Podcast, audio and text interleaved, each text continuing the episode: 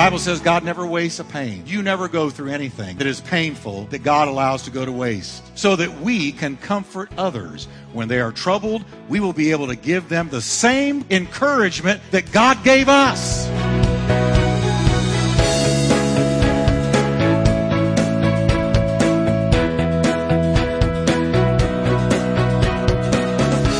Welcome to Life Talk with Dr. Jeff Wickwire author and founding senior pastor of the exciting Turning Point Church in Fort Worth, Texas, Pastor Jeff is known for his heartfelt and practical proclamation of the scriptures. We are so glad you joined us today. So stay tuned as Pastor Jeff teaches, encourages, and challenges you from the Word of God.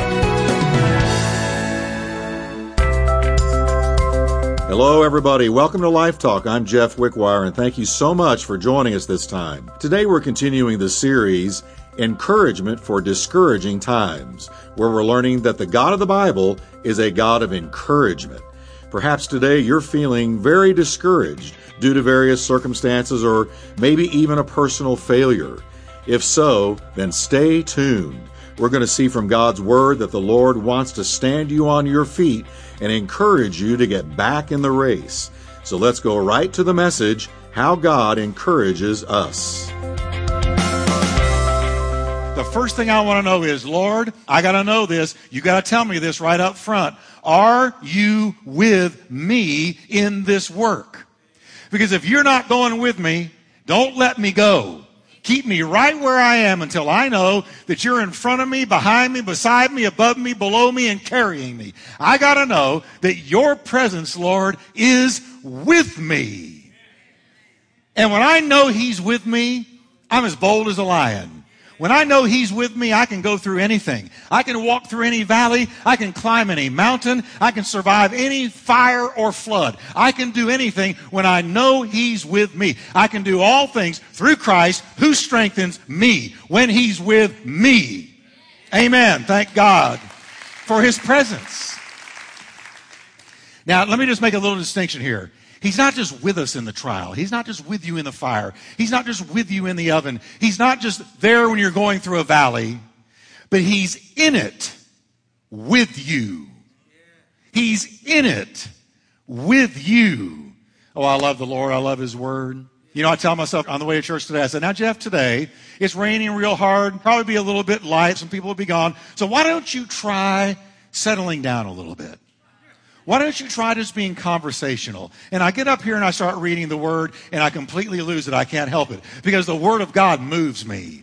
The Word of God moves me. Listen, folks, the Word of God ought to move you. The Word of God ought to make you tremble. The Word of God ought to make you shout. The Word of God ought to make you hungry and thirsty. The Word of God ought to stand you on your feet and set you in a good path. The Word of God, it's a good Word. And people that aren't excited about the Word of God need to get that way. Well, I'm not going to become that way. I just think it sounds a little bit fanatical. Oh, please. People will put cheese on their head and paint their skin green and stand in the middle of a freezing winter to shout somebody down a field carrying a pigskin. If they can do that, I can shout over the word of the Lord. Come on. So I want you to say with me, He's with me in it. Listen to Deuteronomy 31 6. Moses told young Joshua, who needed to be encouraged, he said, Be strong and courageous. Do not be afraid or terrified because of them, for the Lord your God goes with you. He will never leave you nor forsake you. Joshua, the Lord is in this journey with you. He's in the trial. He's in the testing. He's with you in the fiery oven. He's with you in the raging rivers. He's in it with you. Isaiah 41:10. This is one of my all-time favorite verses. It says, "So do not fear," God says to us, "for I am with you." Do not be dismayed, for I'm your God. I will strengthen you and help you. I will uphold you with my righteous right hand. What a great passage. You know, I was thinking about Shadrach, Meshach, and Abednego. Here they were. They were in Babylon, a totally idolatrous culture. And Nebuchadnezzar was a megalomaniac. Nebuchadnezzar wanted himself to be worshiped. And so he built a great big statue to himself. And he commanded everyone in the kingdom of Babylon, when trumpets were blown, they were to bow down and worship this statue. And Shadrach, Meshach, and Abednego said, You know what, king? We just can't do that. If God delivers us, then he'll deliver us. But if not, we still cannot bow down to you and commit idolatry and worship an image of you. We only worship God. And it says that Nebuchadnezzar commanded that the oven be turned up many times hotter than normal. This oven was so hot that when they took the three Hebrew children to throw them in the fire, it incinerated the ones who threw them into the fire. But they went in there tied up. They went down into that burning fiery oven tied up. And down they went into this roaring, raging fire. And Nebuchadnezzar, don't know how much time went by, but he finally decided to look down there. And you know the rest of the story. All of a sudden, he noticed that there was a mystical, mysterious fourth man down there with them. He looks down there, he sees a mystical, mysterious fourth man. He said, Didn't we throw three down there? They said, Yes, O king, we did. Then what is this fourth one that I see down there? And then he noted something. He said, The ropes that had tied Shadrach, Meshach, and Abednego have been burned off, but they're alive down there walking around with this fourth man. Now, the fourth man was a Christophany. That means it was an appearance of Jesus Christ in the Old Testament before he became a human being. It happened over and over again in the Bible. So you've got Jesus is down in that oven. And the Bible says the king looked down and said, Look, I see four men. They're untied, walking in the middle of the fire, and they are unharmed. And the fourth one looks like the Son of God. Man. Now I want you to notice where he was. It says he's in the middle of the fire. He wasn't on the outside of the oven shouting down to them, hey guys, hang on, it's going to be okay. This will be done soon. No, the fourth man got in it. He got in it. He got in their fire, in their pain, in their trial, in their test. And he was walking around in the midst of the fire. And I want you to notice what happened. When the Son of God gets into your trouble with you, that which bound you is going to come loose. He burns off the ropes that bound you, the chains that held you, and you come out of the burning fiery oven freer than when you went in.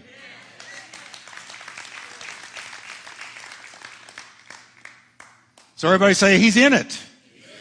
The fourth man was in the middle of the fire with them. He was in it. And He's with you in it today, whatever it is for you. He's in it. He's not on the outside looking in. He's not hoping for the best for you. He's going to get in that fire with you and He's going to strengthen you and encourage you. And that's encouraging to me. The presence of God is with me. Now, there's another way He encourages us. I love this. The Bible says He comforts us. 2 Corinthians 1, verse 4. He comforts us in all of our troubles. How many of them? All our troubles. He comforts us. Now, that word comfort means to encourage. When you see the word comfort in the Bible, it's totally synonymous with encourage. So we could put it this way He encourages us in all our troubles. It also means to be strengthened by consolation. And we are consoled by His Word. So when we get into a trial, it's a guarantee, it's a promise. It's not a hope so, maybe so, perhaps so. But it's a promise. When I'm in a trial, when I'm in the fire, when I'm struggling, when I don't think I can take another step, when I'm worn out, when I'm beat down, when I am really discouraged, it says, God encourages by strengthening and consoling us and comforting us in the Holy Ghost. And Bible comfort, just to be clarified, make a little distinction here. Bible comfort is not the same word as our word comfortable. It has nothing to do with comfortable. God does way more for us than make us comfortable when He comforts us. Now, I love being comfortable. Some of you love these chairs because they have lumbar backs and you're more comfortable. If we put metal chairs in here, some of you would find another church because you're not comfortable enough. I've got a chair in my house That when I come home from preaching and I'm tired and I'm drained, I look for that chair. I go straight for that chair. I get in that chair. That chair is shaped like me now. I get in that chair. And I just love leaning back and just say, Oh, Lord, thank you for what you did today. And I really like it when I open my eyes and my dogs are all in their little beds in the living room and they're comfortable too. And I look over at the couch and Kathy is sitting there and she's comfortable too. And we just have a great big happy comfortable house. I love that. But that is not what he's saying here. He's not saying God makes you comfortable. No, no. The word comfort is way stronger than that. When God comforts you in your trial, He speaks a word to your heart. Have you ever noticed that one word from God can stand you on your feet? One word from God can put the zest back in your step. One word from God can put the sparkle back in your eye, can get you up and moving again. One word from God can chase away the fog and remove the blues from your soul. And that's what He does. He speaks a word, and that's how He comforts us and encourages us. And when God speaks that word, He strengthens your faith. He puts oil in your lamp. He lifts your depression. He restores your hope. He clarifies your calling and he lightens your path. When God speaks a word, Bible comfort comes when God speaks a word to your heart, and that one word from God turns night into day and stands you on your feet again. Bible comfort pulls you off the sidelines and gets you back into the game. That's Bible comfort. The Bible literally calls our God the God of all comfort. He's the God of all comfort, meaning the God of all strengthening, the God of all encouraging. It says, Blessed be the God and Father of our Lord Jesus Christ, the Father of mercies, and say it with me, God of all comfort. Let's try that again. One, two, three. God of all comfort. That's our God. Can we give him a hand of praise for that today? Amen. He's the God of all comfort. Isaiah says, I, even I, this is God speaking through the prophet, I, even I, am he who comforts you. Who are you that you fear mere mortals, human beings who are but grass? Don't fear the opinion of men. When you're being persecuted, I, even I, am he who comforts you. He comforts us through the peace that passes all understanding. You know what that means? Everything around you is going crazy. You're in major negative circumstances. You're in a storm in life, and yet you've got peace, and that doesn't make sense to a logical mind. How can you have peace in the middle of all this trouble? Because it's the peace that passes all logical understanding. It comes from God. It is supernatural. I can have peace in the middle of a storm, peace in the middle of a burning fiery oven. I can have God's peace. It passes understanding. And the Bible says, and this is free, I'm going to throw this in.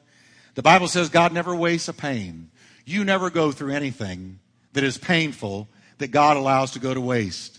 It says He steps into our pain and trouble, into it, into it. He's with us in it, and He encourages us. And then it says, so that we can comfort others. When they are troubled, we will be able to give them the same comfort, encouragement, strengthening that God gave us.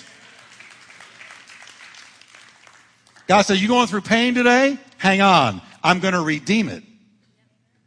I'm going to make it serve me. I'm going to work it to my glory. I'm going to bring about that you become a great encourager because you were encouraged. You know, encouraged people encourage people. Strengthened people strengthen people. And so God is going to make you, as He has me, a stronger encourager because of what you've been through. And he brought you out on the other side, and you've got a testimony. And you know what a testimony is? It's when you've had a test and some moaning. You get a testimony when you go through some test and some moaning. But then you got a testimony. And a testimony is to the glory of God, and it's going to strengthen other people. God never wastes a pain. So he encourages us by the promise of his presence the comfort of His Word. And I want to share one last thing. He encourages us by the gentleness of His dealings. gentle Jesus. Listen to how Isaiah the prophet describes Jesus. He said, The Messiah is coming. Let me tell you what he's going to be like. He said, He will not crush the bruised reed, He will not put out a flickering candle. Now, there's two types of people described here in those metaphors. One is bruised, the other is burned out. The bruised reed, the flickering candle. Bruised and burned out. Two types of people. First, let me look at the bruised reed. We've all been at a lake or a pond or a creek where you see those reeds sticking up out of the water. In Texas, they're called cattails. And they're sticking up out of the water, and there's usually a great big bunch of them. And if you'll look at them closely, you'll notice that some of them have been broken. They're bent. They're broken. They're bruised. And he's using those cattails, those reeds, to describe people. And he's saying the discouraged person is like one of those bruised reeds. That's what they're like. The bruised reed has received a wound. Something has struck it. Maybe an animal has stepped on it or a storm has assailed it. But whatever it was that came on that reed, the reed now is bent, it's broken, it's bruised, it's not what it used to be. The word bruise means that which is broken or crushed, but not entirely broken off. In other words, it's still alive, it's just bruised, it's limping through life.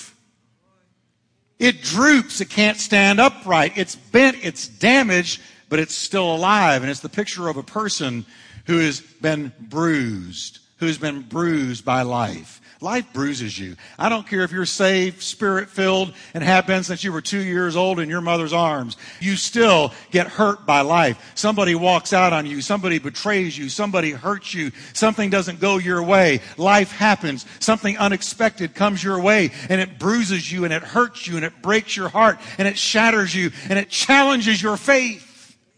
A storm comes and wounds you and now you're bent down by discouragement, the bruised reed. You can't stand upright, meaning you can't walk in your full potential in God because you've been hurt or crushed. You're limping. There are people that come, come in here all the time, bleeding on the inside because life has happened. And I'm not going to tell you a lie that if you get saved, everything's going to be fine. You're not going to have any trials. It's all going to be one great big happy bubble. That's a big lie. Paul was hurt. Peter was hurt. John was hurt. Jude was hurt. James was hurt. Jesus was hurt. Now hold that thought for a minute. Let me go to the candle. The candle that once burned brightly but now only flickers is that person who has lost their zeal. You're the one that used to walk through the door every time the doors were open. You witnessed to everything that moved and sometimes things that didn't move. You were excited about Jesus, always in the Word, always in prayer, always talking up God.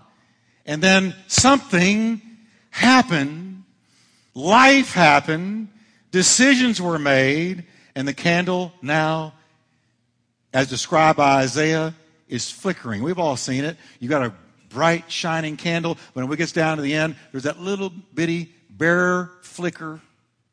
It's just about to go out. And that's you. The oil in your lamp is low. You have little strength left, and the flame of spiritual fire that used to identify you and shine brightly is now that fading flicker. You feel like you're about to go out. And you know what that is? That's burnout. We call that burnout.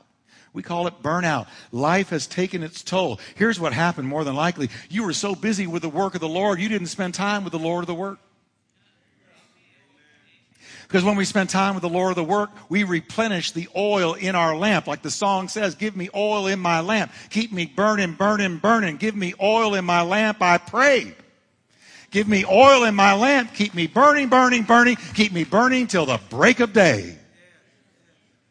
So when we spend time with Jesus, the oil is replenished. But when you get so busy with life and distractions and worries and cares that that time with Him fades away, then you wake up one day and the thrill is gone and the zest is gone and the zeal is gone. And you got to make yourself go to church because you don't feel like going to church. What used to be fire is now duty.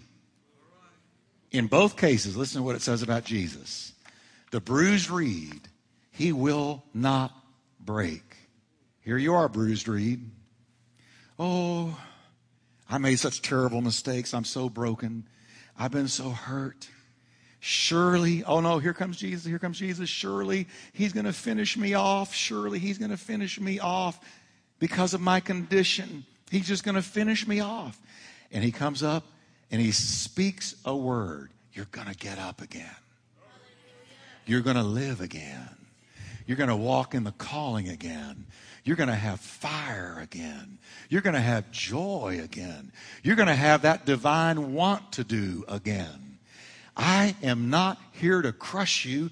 I'm here to gently restore you. And that's encouragement.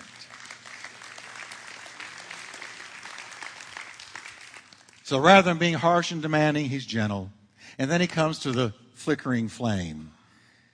And we think he's going to say, My, look at you. You used to burn. What am I going to do with you? I think I'll just shelf you because you let this happen to you. Why'd you let this happen? And we picture Jesus kind of getting onto our case. But it says, He will not quench the flickering flame. But the gentleness of Jesus will speak a word, and He'll fan into flame again the fire that used to identify you. I'm going to close with this quick story. Two men on the road to Emmaus. If anybody's discouraged in the New Testament, it's them. They watched their hero get beaten beyond recognition, be hung on a cross, died. They watched him taken down, and their dream and their vision and their hero perished all in one moment. They're confused, they're disillusioned, they don't know what to do. Jerusalem is just too confusing for them. So they say to each other, let's get out of town. Let's take a break. Let's go to Emmaus and chill out. And they're walking on the road to Emmaus. And as they're walking along, a stranger comes up to them. Said, Hey, now this is the revised Wickwire version. Hey, what's up? Are you the only one in all of Jerusalem who doesn't know what has just transpired with Jesus of Nazareth? And they begin to witness to Jesus about Jesus. And then Jesus says to them, Let me tell you something. Oh, slow of heart to believe all the prophets have spoken. And it says he opened up the Bible to them and shared with them from Moses down through all the prophets everything concerning him. And all of a sudden, they're at Emmaus. After this wonderful walk and talk with this stranger, they're at Emmaus, and he acts like he's going to go on. And they say, Oh, no, no, please don't leave. We, we got to like talking to you. Come join us. So they go in, they sit at a table, they take a piece of bread, they break it, and their eyes are open, and they realize that it's Jesus, and he disappears. And then they said something. Oh, it was him. Did not our hearts burn within us as he walked with us by the way and opened to us the scriptures? They had Holy Ghost heartburn. The only heartburn you want is Holy Ghost heartburn. They had Holy Ghost heartburn. Their heart was on fire when it had been a barely flickering candle when he walked up to them, when he walked away, it was a raging fire. He had fanned the flame by ministering the word of God. He was gentle Jesus with them. And he is with you today. Now, I want you to say with me, God encourages me by the promise of his presence, the comfort of his word, and the gentleness of his dealings.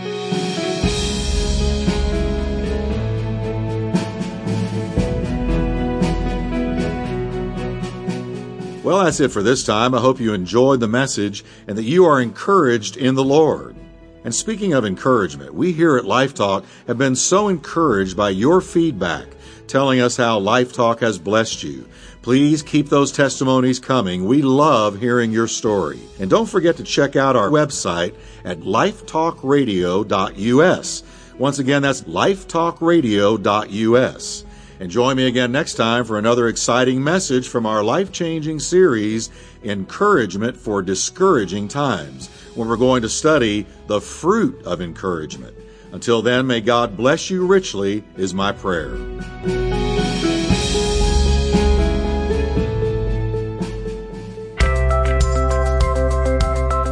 How God Encourages Us is the third message of Pastor Jeff's series, Encouragement in Discouraging Times. You can own a copy of this four CD set for just $20 plus shipping. Log on to lifetalkradio.us or call us toll free at 877-884-3111. Get your copy of today's message for just $5 or purchase the entire series Encouragement in Discouraging Times, for only $20 plus shipping by logging on to lifetalkradio.us or calling us toll free at 877 884 3111 for more information.